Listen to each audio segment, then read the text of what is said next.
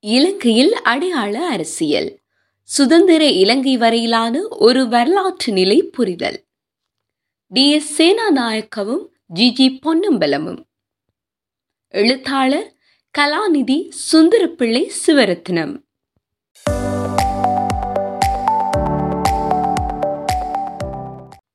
Soulbury அரசியல் அமைப்புக்கேற்ப நாடாளுமன்ற நடைமுறையினை ஏற்படுத்துவதற்காக ஆயிரத்து தொள்ளாயிரத்து நாற்பத்தி ஏழாம் ஆண்டு டி. எஸ். சேனாநாயக்க முதலாளித்துவ அடிப்படைவாத கருத்துக்களையும் இனவாத கருத்துக்களையும் கொண்ட தேசிய Congress Sinhala Mahasabha Muslim League ஆகிய மூன்று கட்சிகளை தமது தலைமையில் ஒன்றிணைத்து ஐக்கிய தேசிய கட்சி என்ற புதிய கட்சியினை ஆரம்பித்தார். இலங்கையின் முதலாவது நாடாளுமன்றத்துக்கான தேர்தல் ஆயிரத்து தொள்ளாயிரத்து நாற்பத்தி ஏழாம் ஆண்டே இடம்பெற்றது.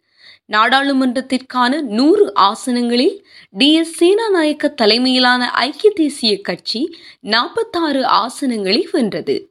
டி. எஸ். சேனாநாயக்காவின் சமயோசித நடவடிக்கையினால் சுயேட்சை வேட்பாளர்களை தம்பக்கம் இழுத்து அரசாங்கத்தினை அமைத்துக் கொண்ட போதும் ஒரு நிச்சயமற்ற அரசாங்கமாகவே டி. எஸ். சேனநாயக்கவின் அரசாங்கம் காணப்பட்டது. டி எஸ் சேனாநாயக்காவுடன் கூட்டு சேர்ந்த கட்சிகள் சராசரியாக பதினைந்து ஆசனங்களை மட்டும் பெற்றிருந்தன என கூற முடியும். ஆனால் இவர்களை விட தனியாக போட்டியிட்ட லங்கா சமசமாய கட்சி பத்து ஆசனங்களையும் போல்செவிக் லெனினிச கட்சி ஐந்து ஆசனங்களையும் கம்யூனிஸ்ட் கட்சி ஐந்து ஆசனங்களையும் பெற்றன. இம்மூன்று கட்சிகளும் தமக்கிடையிலான கொள்கைகளை மறந்து தொழிலாளர் நலனை மட்டும் முன்னிறுத்தி கூட்டுச் சேர்ந்திருக்குமாயின் இடதுசாரிகள் என்ற அடிப்படையில் இன்னும் இருபது ஆசனங்களை பெற்றிருக்கலாம். இடதுசாரி கட்சிகள் என சொல்லப்படுகின்ற இக்கட்சிகள் தங்களுக்கிடையில் எவ்வாறுதான் பிரிந்து நின்று முட்டி மோதினாலும் முதலாளித்துவவாதிகள் இவர்களை தமக்கு எதிரான ஓர் அணியினராகவே நோக்குகின்றனர். இந்த அடிப்படையில் எந்த முதலாளித்துவ அல்லது இனவாத கட்சிகளும் பெற்றிராத பெரும்பான்மையினை இவ்வருடத்தில் இடதுசாரிகள் பெற்றனர் என்பது முக்கியமான விடயமாகும். இதுபோன்று சிறுபான்மையினர் என்று நோக்கும்போது ஜிஜி பொன்னம்பலம் தலைமையிலான தமிழ் காங்கிரஸ் ஏழு ஆசனங்களையும் இலங்கை இந்திய காங்கிரஸ் ஏழு ஆசனங்களையும் மன்னாரிலும் வவுனியாவிலும் சுயேட்சை வேட்பாளர்களாக இரு தமிழர்களும் நியமன உறுப்பினர்கள் நாலு பேருமாக மொத்தம் இருபது பேர் இடம்பெற்றிருந்தனர். டி எஸ் சேனநாயக்க பிரதமரான பின்பு அவருடைய அரசாங்கத்தை தோற்கடித்து இடதுசாரிகளும் சிறுபான்மையினரும் சேர்ந்த அரசாங்கம் ஒன்றை அமைக்கும் பொருட்டு ஜிஜி பொன்னம்பலம் அவர்களின் தலைமையில் கூடிய இடதுசாரி கட்சிகளும் இலங்கை தொழிலாளர் காங்கிரசும் சுயேட்சை குழு உறுப்பினர்கள் சிலரும் பொதுக்கொள்கை திட்டத்தின் அடிப்படையில் அரசாங்கத்தை அமைப்பது என்று முடிவு எடுத்திருந்த போதிலும் பொதுக்கொள்கைக்கான வேலை திட்டத்தை தயாரிப்பதில் எழுந்த முரண்பாடுகளை அடுத்து இம்முயற்சி பலனற்று போய்விட்டது.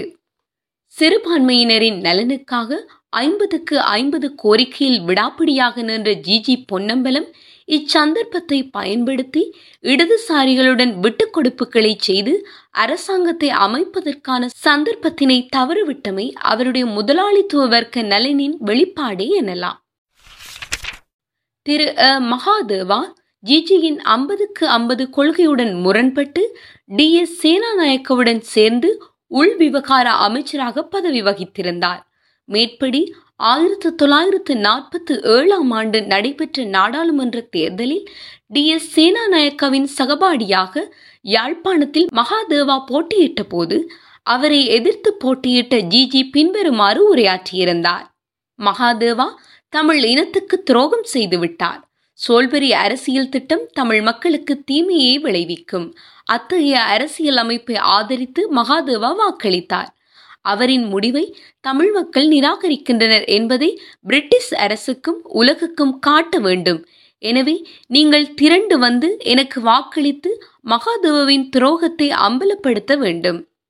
மேற்கோள் த சபாரத்னம். அத்துடன் ஜிஜி பொன்னம்பலத்தின் சகபாடிகள் தமிழன் என்று சொல்லடா தலை நிமிர்ந்து நில்லடா எனும் இன உணர்ச்சியூட்டும் சுலோக அட்டைகளையும் விநியோகித்ததாக திரு த சபாரத்னம் குறிப்பிடுகின்றார். தேர்தலில் தமிழ் காங்கிரஸ் வெற்றி பெற்றதும் ஜிஜி பொன்னம்பலம் குடியேற்ற நாட்டு அமைச்சருக்கு பின்வரும் வாசகம் அடங்கிய தந்தியினை அனுப்பி வைத்தார். சென்ற பொதுத் தேர்தலில் ஐக்கிய தேசிய கட்சி தமிழ் அபேட்சகருள் ஒருவராவது தெரிவு செய்யப்படாததிலிருந்தும் ஆயிரத்து தொள்ளாயிரத்து நாற்பத்து ஐந்தாம் ஆண்டு வெள்ளை அறிக்கையை ஆதரித்த பழைய அரசாங்க சபை அங்கத்தவருள் ஒருவர் தவிர ஏனையோர் தோற்கடிக்கப்பட்டதிலிருந்தும் இலங்கை தமிழ் மக்கள் சோல்பரி அரசியல் திட்டத்தை நிராகரித்து விட்டார்கள் என்பது தெளிவு. இலங்கையில் உள்ள சமூகங்கள் எல்லாவற்றுக்கும் சம உரிமை அளிக்கும் சுதந்திர அரசியல் திட்டம் ஒன்றை அகில இலங்கை தமிழ் காங்கிரஸ் கோருகிறது. இலங்கை மக்கள் எல்லோராலும் ஏற்றுக்கொள்ளக்கூடிய அரசியல் திட்டத்தை வகுப்பதற்கு அரசியல் நிர்ணய சபை ஒன்று வேண்டும். இப்பொழுது இருப்பதைப் போன்று சட்டசபை மந்திரி சபைகளுடன் கூடிய ஒற்றையாட்சி அரசாங்கத்தை தமிழர்கள் ஒருபோதும் ஏற்றுக்கொள்ள மாட்டார்கள். தகுந்த மாற்றுமுறை இல்லாதபடியால் நாங்கள் தமிழ் மக்களுக்கு சுய நிர்ணய உரிமை கோருகின்றோம். மேற்கோள் த சபாரத்னம். இந்த தந்தியினால் தமிழ் மக்களுக்கு எவ்வித பயனும் ஏற்படவில்லை. ஆனால் ஜிஜி பொன்னம்பலம் நாடாளுமன்ற உறுப்பினராக தேர்வு செய்யப்பட்டார். அன்று அவரால் ஆரம்பிக்கப்பட்ட பிரிட்டிஷ் அரசுக்கும் உலகுக்கும் காட்டுகின்ற செய்தி எனும் ஏமாற்று அரசியலுக்கு தமிழ் உணர்வை பயன்படுத்துகின்ற போக்கு இற்றை வரை எவ்வித வேறுபாடுமின்றி தொடர்வதுதான் தமிழினம் பெற்ற ஜிஜியின் அருட்கொடையாக இருக்கின்றது. இந்த தந்தையினால் கோபமுற்ற டி. எஸ். சேனாநாயக்கா ஆயிரத்து தொள்ளாயிரத்து நாற்பத்தி ஏழாம் ஆண்டு தேர்தல் முடிவினை அடிப்படையாக கொண்டு சிங்கள மக்களின் எதிர்கால அரசியல் எவ்வாறு அமைய வேண்டும் என்பதை மிக நிதானமாக திட்டமிட்டார். இலங்கை இந்திய காங்கிரசும் இடதுசாரி கட்சிகளும் பெற்ற வாக்குகள் இந்திய தொழிலாளர்களுடைய வாக்குகளே என்பதை அவர் நன்கு அறிந்திருந்தார். இவர்களுடன் தமிழ் காங்கிரசும் சேர்வது பேரினவாத முதலாளித்துவத்துக்கு ஆபத்தானது என்பதை உணர்ந்த அவர் அன்று மேற்குலகில் வளர்ந்து கொண்டிருந்த கம்யூனிச எதிர்ப்பை தமக்கு சார்பானதாக பயன்படுத்தி கொண்டார். குறிப்பாக இலங்கையை கம்யூனிசத்திலிருந்து காப்பாற்ற வேண்டிய அவசியம் குறித்து பேசலானார். இது பிரிட்டிஷாருடைய முதலாளித்துவ நலன்களை பாதுகாப்பதற்கு அவசியமாக இருந்தது. இதனால் டி எஸ் சேனாநாயக்க பிரிட்டிஷாரின் நம்பிக்கைக்குரியவரானார். அத்தோடு சிறுபான்மையினர் விடயத்தில் தாம் மிக தாராளமாக செயற்படுவதாக பிரிட்டிஷ் அரசுக்கு அவர் காட்டினார். இதற்காக அவர் முதலில் கையாண்ட தந்திரம் தனது அமைச்சரவையில் வவுனியாவில் சுயேட்சையாக போட்டியிட்டு வெற்றி பெற்ற சி. சுந்தரலிங்கம் அவர்களை வர்த்தக அமைச்சராக நியமித்தார். மன்னாரில் சுயேட்சையாக போட்டியிட்டு வெற்றி பெற்ற சி. சிற்றம்பலம் அவர்களை தபால் தந்தி தொடர்புகள் அமைச்சராக நியமித்தார். இதுபோன்றே மலே சமூகத்தைச் சேர்ந்த டி பி ஜாஜாவை தொழில் சமூக சேவைகள் அமைச்சராக நியமித்தார். இது சிறுபான்மையினர் விடயத்தில் நேர்மையாக நடந்து கொள்பவர் என்கின்ற பிரதிமையை பிரிட்டிஷாருக்கு ஏற்படுத்திற்று. அடுத்ததாக அவருடைய நோக்கமாக இருந்தது இந்திய தமிழருடைய பிரஜா உரிமையினை பறித்து தமிழர்களின் விகிதாசாரத்தை குறைப்பதாகும். ஆரம்பத்திலிருந்தே டி. எஸ். சேனாநாயக்க இந்திய பிரஜைகளுக்கு வாக்குரிமை வழங்குவதை எதிர்த்து வந்தவர். இந்திய பிரஜைகள் அனைவருக்கும் பிரஜா உரிமை வழங்கினால் கண்டிய சிங்களவரின் உரிமை பறிக்கப்பட்டு விடும் என்ற கருத்தை முன்வைத்து இயங்கியவர். ஆயிரத்து தொள்ளாயிரத்து நாற்பத்தி ஏழாம் ஆண்டு தேர்தலில் பதினாலு தொகுதிகளில் இந்திய தொழிலாளர்களின் வாக்குரிமைகளினால் இடதுசாரி வேட்பாளர்கள் வெற்றி பெற்றனர். இது டி. எஸ். சேனாநாயக்காவிற்கு கலகத்தை ஏற்படுத்தியிருக்கிறது. எனவே இந்திய தமிழர்களின் பிரஜா உரிமையினை பறிப்பதற்கு அவர் கையாண்ட தந்திரம் கம்யூனிசத்திலிருந்து இலங்கையை பாதுகாக்க வேண்டும் என்ற கோஷமாகும். இதனால் பிரிட்டிஷ் அரசு டி. எஸ். சேனாநாயக்கவின் நடவடிக்கைகளை கண்டுகொள்ளவில்லை. தமது நலன் பாதுகாக்கப்படுவதையே பிரிட்டிஷ் அரசு விரும்பியது. அதை டிஎஸ் மிகச் சரியாக முன்னெடுத்தார். டிஎஸ்ஐ பொறுத்தவரையில் ஒரு கல்லில் இரண்டு மாங்காய் அதாவது பிரிட்டிஷாருக்கு நம்பிக்கைக்குரியவராக இருப்பதோடு தமிழர்களின் விகிதாசாரத்தையும் குறைப்பதாகும். ஆயிரத்து தொள்ளாயிரத்து நாற்பத்தி எட்டாம் ஆண்டு இலங்கை பிரஜா உரிமை சட்ட மசோதாவை கொண்டு வந்து இந்திய தொழிலாளர்களின் பிரஜா உரிமையினை பறிப்பதற்கான முயற்சியினை மேற்கொண்டார். இதனை தமிழ் காங்கிரசின் அனைத்து உறுப்பினர்களும் இடதுசாரிகளும் எதிர்த்தனர். இதனை எதிர்த்து பேசிய ஜிஜி டிஎஸ்ஐ ஒரு வகுப்புவாத வெறியர் என்றும் அந்த மசோதா நிறைவேற்றப்பட்ட தினத்தை இலங்கையின் கருப்பு நாள் என்றும் வர்ணித்தார். இந்தியாவும் இலங்கை பிரஜா உரிமை சட்டத்தை எதிர்த்து கண்டன அறிக்கையினை வெளியிட்டது. இந்திய எதிர்ப்பை சமாளிப்பதற்கு தமிழ் காங்கிரஸை தனது பக்கம் வைத்துக் கொள்ள வேண்டும் என்ற முடிவினை டிஎஸ் எடுத்தார். இதற்காக இரு அமைச்சு பதவிகளை காங்கிரசுக்கு வழங்குவதாக ஜிஜியுடன் பேச்சுவார்த்தைகளை மேற்கொண்டார். தனக்கு கைத்தொழில் கைத்தொழில் அபிவிருத்தி கடற்தொழில் அமைச்சு ஜிஜி பொன்னம்பலம் கோரி பெற்றார். வட்டுக்கோட்டை தொகுதி உறுப்பினர் க. கனகரத்னம் உதவி மந்திரியாக நியமிக்கப்பட்டார். பருத்தித்துறை தொகுதி உறுப்பினர் தா. ராமலிங்கம் கோப்பாய் தொகுதி உறுப்பினர் வ. குமாரசாமி ஊர்காவற்துறை தொகுதி உறுப்பினர் அ. லி. தம்பி ஐயா பட்டிருப்பு தொகுதி உறுப்பினர் எதிர்மென்ன சிங்கம் ஆகியோர் ஜிஜியுடன் அரசாங்கத்தில் இணைந்து அரசாங்கத்திற்கு ஆதரவளித்து இலங்கை பிரஜா உரிமை சட்டத்தினை நிறைவேற்றினர்.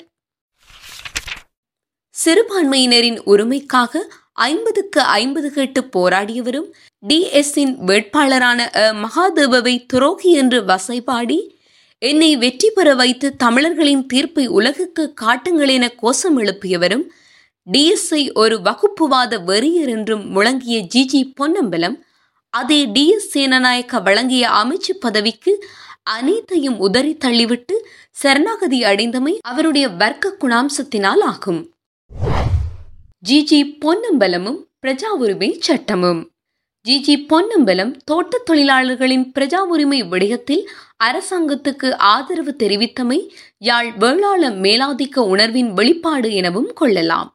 தம்மை விட மற்றவர்களை எல்லாம் கீழானவர்களாகவே நோக்கியது. அநாகரிக தர்மபாலா போன்ற சிங்கள இனவாத தலைவர்கள் பிரித்தானிய தென்னிந்தியாவிலிருந்து கீழ்ச்சாதியினரை கொண்டு வந்து எமது தீவில் குடியேற்றுகின்றனர் என்றும் அவர்களை கூலிகள் என்றும் அவமானப்படுத்தும் வண்ணம் உரையாற்றி செயற்பட்டதோடு எந்த ஒரு தமிழ் தலைவர்களும் இவ்வாறான உரைகளை மறுக்கவில்லை என்பதுடன் அவர்களும் தோட்டத் தொழிலாளர்களை கள்ளத்தோணிகள் என்றும் கீழ்ச்சாதிகள் என்ற அடிமை நிலை கண்ணோட்டத்திலேயே நோக்கினர். இதன் காரணமாக அவர்களுடைய உரிமைகளுக்கு யாழ் வேளாள மேலாதிக்கம் பெரிதளவாக குரல் கொடுக்கவும் இல்லை. தோட்ட தொழிலாளர்களின் பிரதிநிதியாக சட்டமன்றத்துக்கு தேர்வு செய்யப்பட்ட நடேச ஐயர் மொத்தம் பதினேழு வருடங்கள் இந்த தொழிலாளர்களின் உரிமைகள் தொடர்பாக குரல் எழுப்பிய சந்தர்ப்பங்களில் மட்டக்களப்பைச் சேர்ந்த இ. ஆர். தம்பிமுத்து வடமாகாணத்திலிருந்து துரைசாமி ஆகிய இரு தமிழ் உறுப்பினர்கள் மாத்திரமே அவருக்கு ஆதரவாக இருந்துள்ளனர் என்பதை அறியக்கூடியதாக இருக்கின்றது. நாடாளுமன்றத்திலிருந்து தமிழ் உறுப்பினர்களை விட தோட்டத் தொழிலாளர்களின் பிரஜா உரிமை மற்றும் அரசியல் பொருளாதார சமூக நலன்கள் அவர்களுக்கு வழங்கப்பட வேண்டும் என்பதில் இடதுசாரிகளும் சில மனிதாபிமானம் மிக்க சுயேட்சை குழு உறுப்பினர்களும் அக்கறையுடையவர்களாக இருந்துள்ளனர். பிரஜா உரிமை சட்டம் நாடாளுமன்றத்தில் விவாதிக்கப்பட்ட போது லங்கா சமசமாய கட்சியின் தலைவரான என் பெரேரா பின்வருமாறு கூறினார். இவ்வகை இனவாதம் ஹஸ்டன் சம்பர்லேன் அடம் கிட்லர் போன்றோரின் இனவாதமாகவே முடியும். ஓர் அரசியல்வாதி நாட்டு தலைவர் என்று தன்னை கூறும் ஒருவர் இத்தகைய ஒரு சட்டத்திற்கு ஆதரவளிக்கும்படி எம்மை கேட்பார் என நான் நினைக்கவில்லை. கடவுளால் தேர்ந்தெடுக்கப்பட்ட உலகிலிருந்து வேறான ஒரு தனிச்சாதியாக எம்மை கற்பனை செய்து இதனை அனுமதிக்க முடியாது. நாம் மட்டுமே இந்நாட்டின் பிரஜைகளாக இருக்கும் பேறு பெற்றவர் என்பது தவறு என்றார். போல்சவிக் லெனிச கட்சியைச் சேர்ந்த கொல்வின் ஆர் டி சில்வா குறிப்பிடும் போது இச்சட்டத்தின் பின்னணியை இதன் அரசியல் காரணிகளையும் சமூக நோக்கங்களையும் பார்த்தால் பிற்போக்குத்தனத்தில் சிறந்த உதாரணமாக காணலாம். வகுப்புவாதம் பிற்போக்கிற்கு வாய்ப்பான ஆயுதம். இச்சட்டம் சர்வஜன வாக்குரிமையின் எதிர்கால சவக்குழியை தோண்ட பயன்படுவதாகும். ஒரு குறிப்பிட்ட குழுவுக்கு எதிராக வகுப்புவாத அடிப்படையை பிரயோகிக்க அரசாங்கம் தொடங்குவது இன்று இலங்கையரின ஏற்றுக்கொள்ளப்படும் ஏனைய சிறுபான்மையினருக்கு எதிராகவும் வேறுபாடு காட்டுவதற்கு வழிகோலும். மேற்கோள் குமாரி ஜெயவர்த்தன என்று எதிர்காலம் பற்றி மிகவும் தீர்க்க தரிசனத்துடன் கூறிய போதிலும் ஜிஜி போன்றவர்கள் கொண்டிருந்த சாதாரண மக்கள் நாட்டமற்ற சமூக அரசியல் கருத்து நிலை காரணமாக இவற்றை விளங்கிக் கொள்வதற்கோ முடியாமல் போய்விட்டது. இதனை விட கட்சியின் முக்கிய உறுப்பினரும் அதன் பேச்சாளருமான பீட்டர் கெனமன் இச்சட்டம் பணக்கார படித்தவரது நன்மைக்காக செயற்படுகிறது. இந்நாட்டின் தொழிலாளர்களுக்கும் ஏழைகளுக்கும் எதிரானது என்றும் வர்க்க நலன் இச்சட்ட விதிகளில் சேர்ந்திருப்பதால் நாம் இம்மசோதாவை எதிர்க்கிறோம். இச்சட்டம் தொழிலாளி வர்க்கத்தைச் சேர்ந்த இந்தியர்களுக்கு எதிரானது. இங்கு எழும் வினா வர்த்தகத்திற்கு அப்பாற்பட்டது. இம்மசோதாவின் அடிப்படை தத்துவம் நேர்மையற்றது. ஒரு வர்க்கத்துக்கு எதிராக வேறுபாடு காட்டும் முறையையும் இந்நாட்டு மக்களுக்கு பிரஜா உரிமை வழங்கும்படி கூறிக்கொண்டு யூஎன்பி அரசு தன் அரசியல் அமைப்பை நிலைநிறுத்த முயல்வதையும் காணலாம். இங்கு பீட்டர் கெனமன் குறிப்பிடுகின்ற அரசியல் அமைப்பை பேரினவாத முதலாளித்துவத்தினுடைய அரசியல் அமைப்பாக விளங்கிக் கொள்ள வேண்டும். ஆனால் அவ்வாறு பார்த்து சிறுபான்மையினரின் நலனை அல்லது உரிமையினை பேசுவதற்கு பொருத்தமான தலைவர்களாக அப்போதைய தமிழ் தலைவர்கள் இருக்கவில்லை என்பதே உண்மையாகும். ஆயினும் அரசாங்கத்தில் முக்கியமானவராகவும் உள்நாட்டு அலுவல்கள் அமைச்சராகவும் இருந்த S W R D Bandaranaike கூட பிரஜா உரிமை சட்டம் தொடர்பாக யுஎன்பி அரசாங்கத்திடமிருந்து வேறுபட்ட கருத்தினை கொண்டிருந்தார் என குமாரி ஜெயவர்த்தன சுட்டிக்காட்டுகின்றார்.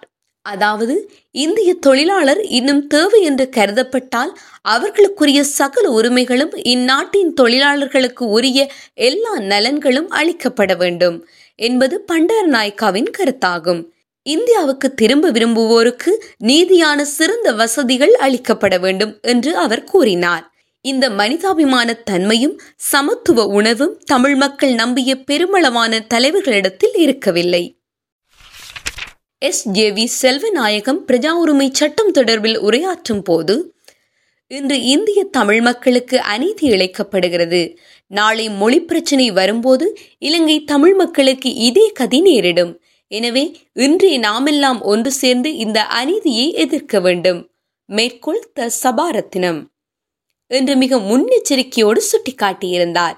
இவ்வாறு சுட்டிக்காட்டிய விடயத்தை கூட கவனத்தில் கொள்ளும் தன்மை கூட பிரித்தானியாவில் புகழ்பெற்ற பல்கலைக்கழகத்தில் பட்டம் பெற்று இலங்கையில் தலை சிறந்த சிவில் குற்றவியல் வழக்கறிஞராகவும் மகாராணியின் வழக்கறிஞராகவும் கடமையாற்றிய ஜி ஜி பொன்னம்பலத்துக்கு இருக்கவில்லை என்பது முட்டாள்தனமாகும். இதனுடைய எதிர்கால ஆபத்துக்கள் குறித்து சிந்திப்பதற்கு கூட அவருக்குள் இருந்த மேலாதிக்க உணர்வு இடம் கொடுக்கவில்லை என்பதே உண்மையாகும். மகாதேவவை துரோகி என்று கூறி அவரை தோற்கடித்து சிறுபான்மையினர் உரிமைகளை வென்றெடுப்போம் என நாடாளுமன்றம் வந்தவரை தமிழ் மக்கள் பெருமளவு நம்பியிருந்தனர். ஆனால் அவருடைய படிப்பும் பட்டங்களும் பதவியும் அவருடைய சுகபோகத்துக்கு உதவினவே தவிர தமிழ் மக்களுக்கு எதிரானதாகவே இருந்தன. ஆயிரத்து தொள்ளாயிரத்து நாற்பத்தி எட்டாம் ஆண்டு பிரஜா உரிமை சட்ட வாக்கெடுப்பின் போது ஜிஜியுடன் சேர்ந்து சிறுபான்மையினரை பிரதிநிதித்துவப்படுத்தியவர்களுள் H S Ismail K Kanagaratnam M S Kariapper M M Ibrahim S U Ethirmannasingham T Ramalingam M Sinnalebbe A L Thambiah ஆகியோர் அரசாங்கத்துக்கு சார்பாக வாக்களித்தனர். ஆனால் இவர்களுக்கு மாறாக இடதுசாரி கட்சிகளான லங்கா சமசமாய கட்சி போல்சவிக் லெனினிச கட்சி கம்யூனிஸ்ட் கட்சி மற்றும் இலங்கை இந்திய காங்கிரஸ் என்பவற்றுடன் சேர்ந்து பிரபல அரசியல்வாதிகளாக இருந்து சுயேட்சையாக போட்டியிட்டு நாடாளுமன்றத்துக்கு தெரிவாகிய Lakshman Rajapaksa Wilmot Perera R S Polpola I M R A Iriyagolle H Sri Nissanka ஆகியவர்கள் எதிர்த்து வாக்களித்தனர். இவர்களுடன் சேர்ந்து Tamil காங்கிரஸிலிருந்து S. J. V. Chelvanayakam C. Vanniasingam சு. சிவபாலன் ஆகியோர் எதிர்த்து வாக்களித்தனர். இவ்வாறு எதிர்த்து வாக்களித்தவர்களில் முஸ்லிம் சிறுபான்மையினர் எவரும் இல்லை என்பதும் கவனிக்கத்தக்க ஒரு விடயமாகும். மனிதாபிமானம் ஜனநாயகம் சிறுபான்மையினர் என்ற விடயங்களுக்கு அப்பால் அப்போதிருந்தே அரசியலை தமது இனத்திற்காக எவ்வாறு பயன்படுத்துவது என்பதில் முஸ்லிம் அரசியல் தலைவர்கள் சாதுரியமாக நடந்து கொண்டிருக்கிறார்கள் என்பதை விளங்கிக் கொள்ளக்கூடியதாக இருக்கின்றது. ஆயிரத்து தொள்ளாயிரத்து ஐம்பத்து இரண்டாம் ஆண்டு நாடாளுமன்றம் கலைக்கப்பட்டு தோட்டத் தொழிலாளர்கள் பெரும்பான்மையானோர் வாக்காளர் பட்டியலில் இருந்து நீக்கப்பட்டு ஆயிரத்து தொள்ளாயிரத்து ஐம்பதாம் ஆண்டு தேர்தல் பதிவேட்டின் பிரகாரம் தேர்தல் நடத்துவதற்கான ஒழுங்குகள் மேற்கொள்ளப்பட்டன. அப்போது இலங்கை இந்திய காங்கிரஸ் இலங்கை பிரஜா உரிமை கோரி விண்ணப்பித்தவர்களுக்கு வாக்குரிமை வழங்குமாறு வேண்டி நடத்தப்பட்ட சத்தியாகிரக போராட்டத்தில் பல்வேறு மட்ட ஜனநாயகவாதிகளும் ஒன்று கூடி தோட்ட தொழிலாளர்களுக்கு நீதி வேண்டி உரையாற்றினர். கம்பளியைச் சேர்ந்த பிரபுத்த பிக்கு மண்டலைய என்ற அமைப்பைச் சேர்ந்த இருபத்தொன்பது பௌத்த பிக்குகள் சார்பாக கே. இந்தசார தேரோ பிரதம மந்திரிக்கு ஒரு வேண்டுகோள் விடுத்தார். அறிவுமிக்க அரசியல்வாதி என்ற வகையிலும் பௌத்தர் என்ற முறையிலும் நெருக்கடி மிகுந்த இக்கட்டத்தில் இலங்கையின் தலைவிதியை வழிநடத்துவதில் சட்ட ரீதியான முறையில் அல்லாது பிரச்சனையை மனிதாபிமான முறையில் தாங்கள் அணுக வேண்டும் என்பது எங்கள் விருப்பமாகும். இங்குள்ள இந்தியர்கள் எங்கள் நாட்டின் விவசாய கைத்தொழினது மிக முக்கியமான அங்கமாவர்.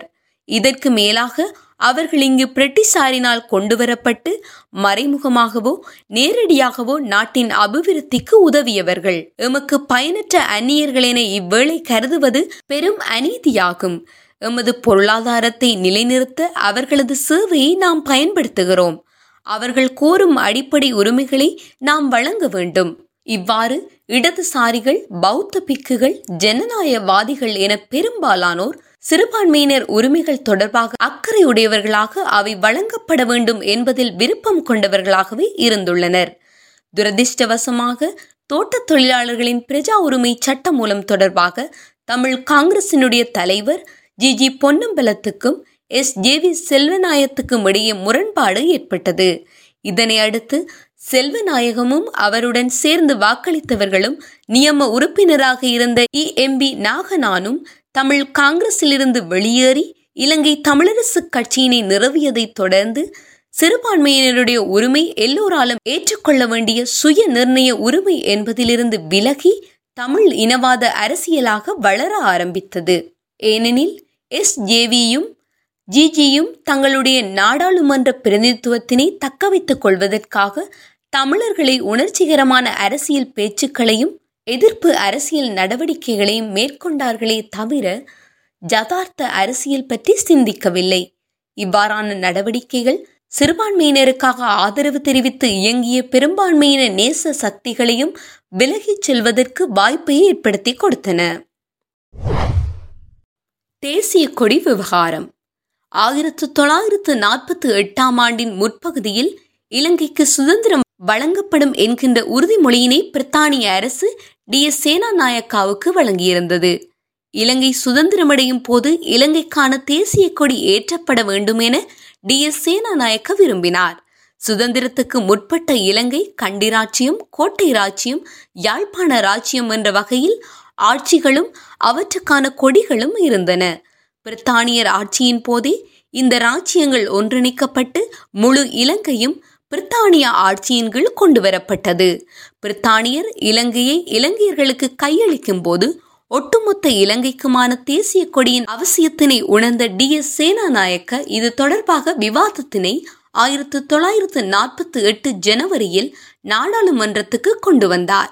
D. S. Senanayake A. E Goonesinghe J. R. Jayewardene போன்ற சிங்கள தேசியவாதிகள் சிங்கக் கொடியே இலங்கைக்கான தேசிய கொடியாக இருக்க வேண்டும் என்று வாதாடினர். இவர்களின் உள்நோக்கம் சிங்கள பௌத்த கருத்தியலின் அடையாளமாக சிங்க கொடியை கொண்டு வருவதும் அதனூடாக நாட்டின் அடையாளமாக சிங்கள பௌத்தத்தை முன்னிறுத்துவதும் ஆகும். சிங்கள பௌத்தம் பல நூற்றாண்டுகளாக தன்னை கருத்தியல் ரீதியாக கட்டியெழுப்பி அமைப்பாக்கம் பெற்று வந்த சூழலில் நாட்டிலும் நாடாளுமன்றத்திலும் சிறுபான்மையாக இருக்கின்ற தமிழர்கள் சிங்கக்கொடியை இலங்கைக்கான தேசிய கொடியாக உடனடியாக ஏற்க மறுப்பதென்பது சிங்கள பௌத்தத்தை பலப்படுத்துமே தவிர சிறுபான்மையினருக்கு எவ்வித பலனையும் பெற்றுக் கொடுக்காது என்பதை உணரத் தவறியோராக Tamil தேசியவாதிகளான S. J. V. Chelvanayakam G. G. Ponnambalam C. Vanniasingam போன்றவர்கள் செயற்பட்டனர். இவர்கள் இவ்வாறு உணரத் தவறியமைக்கு காரணம் சிங்கள பௌத்தத்தின் அடையாளமாக சிங்கத்தையும் சைவமும் தமிழும் என்பதின் அடையாளமாக நந்தியை ஏற்றுக்கொண்டதினால் ஆகும். இவ்விரண்டுமே இரண்டு மேல்வர்க்கங்களின் கருத்து நிலை கட்டமைப்பே தவிர வரலாற்று ரீதியான இயக்கவியலுக்கு உட்பட்டவை அல்ல என்பது எனது இக்கட்டுரை தொடர் ஒன்றில் விளக்கப்பட்டுள்ளது. இந்த இரண்டு கருத்து நிலைகளை கடந்து மக்களுக்கான இலங்கையை இரு தரப்பினராலும் சிந்திக்க முடியாத அளவுக்கு அவர்கள் தங்கள் வர்க்க நிலையில் இருந்துள்ளனர். எஸ். ஜே. வி. செல்வநாயகம் தேசிய கொடி தொடர்பாக நாடாளுமன்றத்தில் உரையாற்றும் போது இலங்கையின் தேசிய கொடி சிங்களவரின் சிங்க கொடியையும் தமிழரின் நந்தி கொடியையும் முஸ்லிம்களின் பிறை நட்சத்திர கொடியையும் கொண்டதாக அமைய வேண்டும் என்றார். சுதந்திர அரசொன்றை நாம் நிறுவுகின்ற போது அதனை மத ரீதியாக அடையாளப்படுத்துவதும் அதனூடாக மேலே சுட்டிக்காட்டிய இரு கருத்து நிலைகளை பேணுவதோடு மேலதிகமாக இஸ்லாமிய கருத்து நிலை ஒன்றினை உருவாக்கவுமே எஸ் ஜேவி முயன்றிருக்கிறார் என்பதையே அவரது மேற்படி உரை காட்டுகின்றது. இது யாழ் மேலாதிக்க கருத்துகளின் வெளிப்பாடு எனலாம். ஏனெனில் இந்த நந்தி அடையாளத்துக்குள்ளோ அல்லது யாழ்ப்பாண ராஜ்யத்துக்குள்ளோ கிழக்கு மாகாணமும் மலையகமும் இல்லை என்பதை நாம் மறுத்துவிடலாகாது. கிழக்கு மாகாண தமிழர்களையும் மலையக தமிழர்களையும் கவனத்தில் கொள்ளாது தனியே யாழ்ப்பாண தமிழர்களின் ஒரு குறிப்பிட்ட உயர் வர்க்கத்தினரை மாத்திரமே கவனத்தில் கொண்டு நந்தியை முன்மொழிந்து செல்வநாயகம் உரையாற்றியுள்ளார் என்பதை இதனூடாக விளங்கிக் கொள்ளக்கூடியதாக இருக்கின்றது. மதத்தை கொடியில் வைத்துக்கொண்டு மதச்சார்பற்ற அரசு தொடர்பாக எவ்வாறு எம்மால் பேச முடியும் என்பதை கூட அவர் சிந்திக்கவில்லை. எஸ். ஜேவி தனது அதிகார வர்க்க கருத்தியலை முன்னிறுத்திக் கொண்டு செயற்படும் போது டி. எஸ். சேனாநாயக்க தனது அதிகார வர்க்க கருத்தியலை முன்னிறுத்தி செயற்பட்டுள்ளார். ஆனால் அவருடைய சாணக்கியம் இதனை ஒரு சிங்கள பௌத்த அடையாளமாக முன்னிறுத்தாது அதனை வரலாற்று கூடாக எடுத்துரைத்த முறையில் தங்கியுள்ளது. நான் சிங்கக்கொடி ஏற்றப்பட வேண்டும் என விரும்புவதற்கான பிரதான காரணம் என்னவெனில் நாம் எமது தேசத்தை தோற்று மக்கள் இங்கிலாந்தின் அரசை தமது அரசாக ஏற்றுக்கொண்ட சமயத்தில் இறுதி கண்டியரசின் சிம்மாசனத்திலிருந்து அகற்றப்பட்டு அவனது சிங்கக்கொடி கீழே இறக்கப்பட்டது. இப்போது நாட்டின் ஆட்சி அதிகாரத்தை மீளளிக்கையில் அதனுடன் கூடவே அந்த கொடியையும் இங்கிலாந்து மீளளிக்க வேண்டுமென நான் விரும்புகின்றேன். நாம் சுதந்திர தினத்தன்று சிங்கக்கொடியை ஏற்ற எண்ணுவதற்கு இதுவே பிரதான காரணமாகும். இந்த கொடியை ஏற்றிய பின் அதில் மாற்றம் செய்யப்பட வேண்டும் என்பது யாரேனும் விருப்பமாக இருக்கும் பட்சத்தில் அவ்விருப்பத்துக்கு பொருத்தமானதொரு கொடியை ஏற்கலாம். சிங்கக்கொடியை ஏற்றிய பின் அதற்கு பதிலாக வேறொரு கொடியை ஏற்றுவதில் எமக்கு ஆட்சேபனை கிடையாது. மேற்கோள் முருகர் குணசிங்கம் என்று மிகவும் ஜனநாயக தன்மையுடனும் தேசபக்தியுடனும் எடுத்து கூறியிருந்தார். G. G. Ponnambalam S. J. V. Chelvanayakam போன்றவர்கள் தங்களுடைய கருத்து நிலை கட்டமைப்பினை விட்டு வெளியே வந்து மேற்படி டி எஸ் சேனாநாயக்கவனுடைய கருத்துக்குள்ளே தமிழர்களையும் அடையாளப்படுத்தி சிங்கம் இரு இனத்துக்கும் உரியது என்பதை வெளிப்படுத்தி இருக்க வேண்டும். இவ்வாறு வெளிப்படுத்துவதற்கு பின்வரும் காரணங்களை முன்வைத்திருக்க வேண்டும். ஒன்று கண்டியரசன் தமிழன் என்பதை வலியுறுத்தல். இரண்டு கண்டி ராஜ்யத்துக்குள்ளும் அதனுடன் மிகவும் நெருக்கமான உறவு கொண்டதாகவும் கிழக்கு மாகாணம் இருந்திருக்கிறது என்பதை எடுத்துக்காட்டல். மூன்று சிங்கம் பல்லவர் காலத்திலிருந்து தமிழ் சிற்ப மரபிலும் ஓவிய மரபிலும் தவிர்க்க முடியாத ஒரு அடையாளமாக இருந்து வந்திருக்கின்றது என்பதை தெளிவுபடுத்தல். என்பன போன்ற காரணங்களை முன்வைக்கின்ற போது தனியே சிங்கள பௌத்தம் என்கின்ற தூய்மைவாத அடையாளம் சிக்கலுக்குள்ளாகின்ற நிலையினை தோற்றுவித்திருக்க முடியும். இவ்வாறு தூய்மைவாதத்தினை களங்கப்படுத்துவது சாத்தியமற்றது என கொண்டால் கண்டியரசனின் கொடியாக சிங்கக் கொடிதான் இருந்தது என்பதை வரலாற்று விடயங்களுக்கூடாக மறுத்திருத்தல் வேண்டும். இது பற்றி சிங்கக்கொடி சிங்களக்கொடி தேசிய கொடி எனும் கட்டுரையில் என் சரவணன் பின்வருமாறு எடுத்துரைக்கின்றார். கண்டி ராஜ்யம் ஏழு பிரிவுகளாக நிர்வகிக்கப்பட்டிருந்தது. அவற்றுக்கென கொடிகளும் இருந்தன. அந்த ஏழில் ஒன்று சத் கோரளை எனப்படும் பிரதேசம் இன்றைய குருநாகல் பகுதியின் பெரும்பகுதியை உள்ளடக்கியது அது.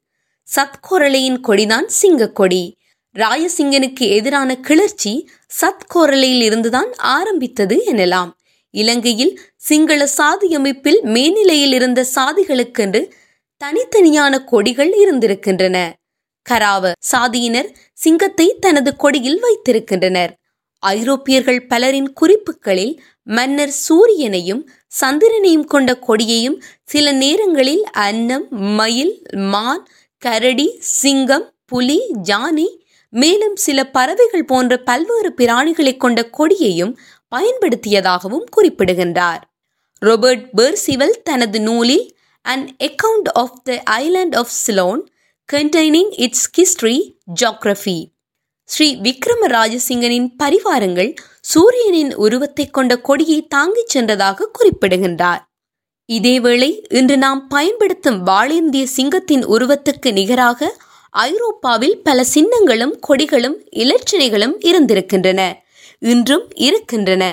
போர்த்துக்கேயர் ஒல்லாந்தர் காலத்தில் அவர்களின் முக்கிய இலச்சினைகளாகவும் சின்னங்களாகவும் நாணயங்களிலும் சிங்க உருவம் பயன்படுத்தப்பட்டுள்ளதை அவதானிக்கலாம் என்பார். மேலும் சரவணன் குறிப்பிடுகையில் பிரித்தானியர் கண்டியில் மூன்று கொடிகளையும் கைப்பற்றி அவற்றை செல்சி வைத்தியசாலையில் வைத்திருந்ததாகவும் அவற்றில் ஒரு கொடியில் மாத்திரம் வாழேந்திய சிங்கம் இருந்ததாகவும் குறிப்பிடுகின்றார். இக்கொடியினை சிங்களக் கொடியாக கொண்டு வந்தனர் என்றும் குறிப்பிடுகிறார். இவ்வாறு வரலாற்றின் அடியாக டி. எஸ். சேனாநாயக்கவனுடைய கருத்து தவறு என்பதை வெளிப்படுத்தி எந்தவித அதிகார கருத்து நிலைகளுக்கும் இடம் கொடுக்காத சமத்துவமான கொடி ஒன்றினை முன்மொழிந்திருப்பார்களே ஆனால் சிங்கள பௌத்த அடிப்படைவாதத்தினை வெற்றி கொண்டிருக்க முடியும். இதை விடுத்து சிங்களத்துக்கு எதிராக தமிழ் என்று தமிழ் தலைவர்கள் எதிர்நிலை எடுத்ததன் காரணத்தினால் சிங்களம் தமிழ் என்ற இனப்பகைமை இற்றை வரை எவ்வித மாற்றமுமின்றி தொடர்வதற்கும் அழிவுகளை சந்திப்பதற்கும் முதல் அடியெடுத்து கொடுத்த சந்தர்ப்பம் இந்த தேசிய கொடி விடயமாகும். தொடரும்.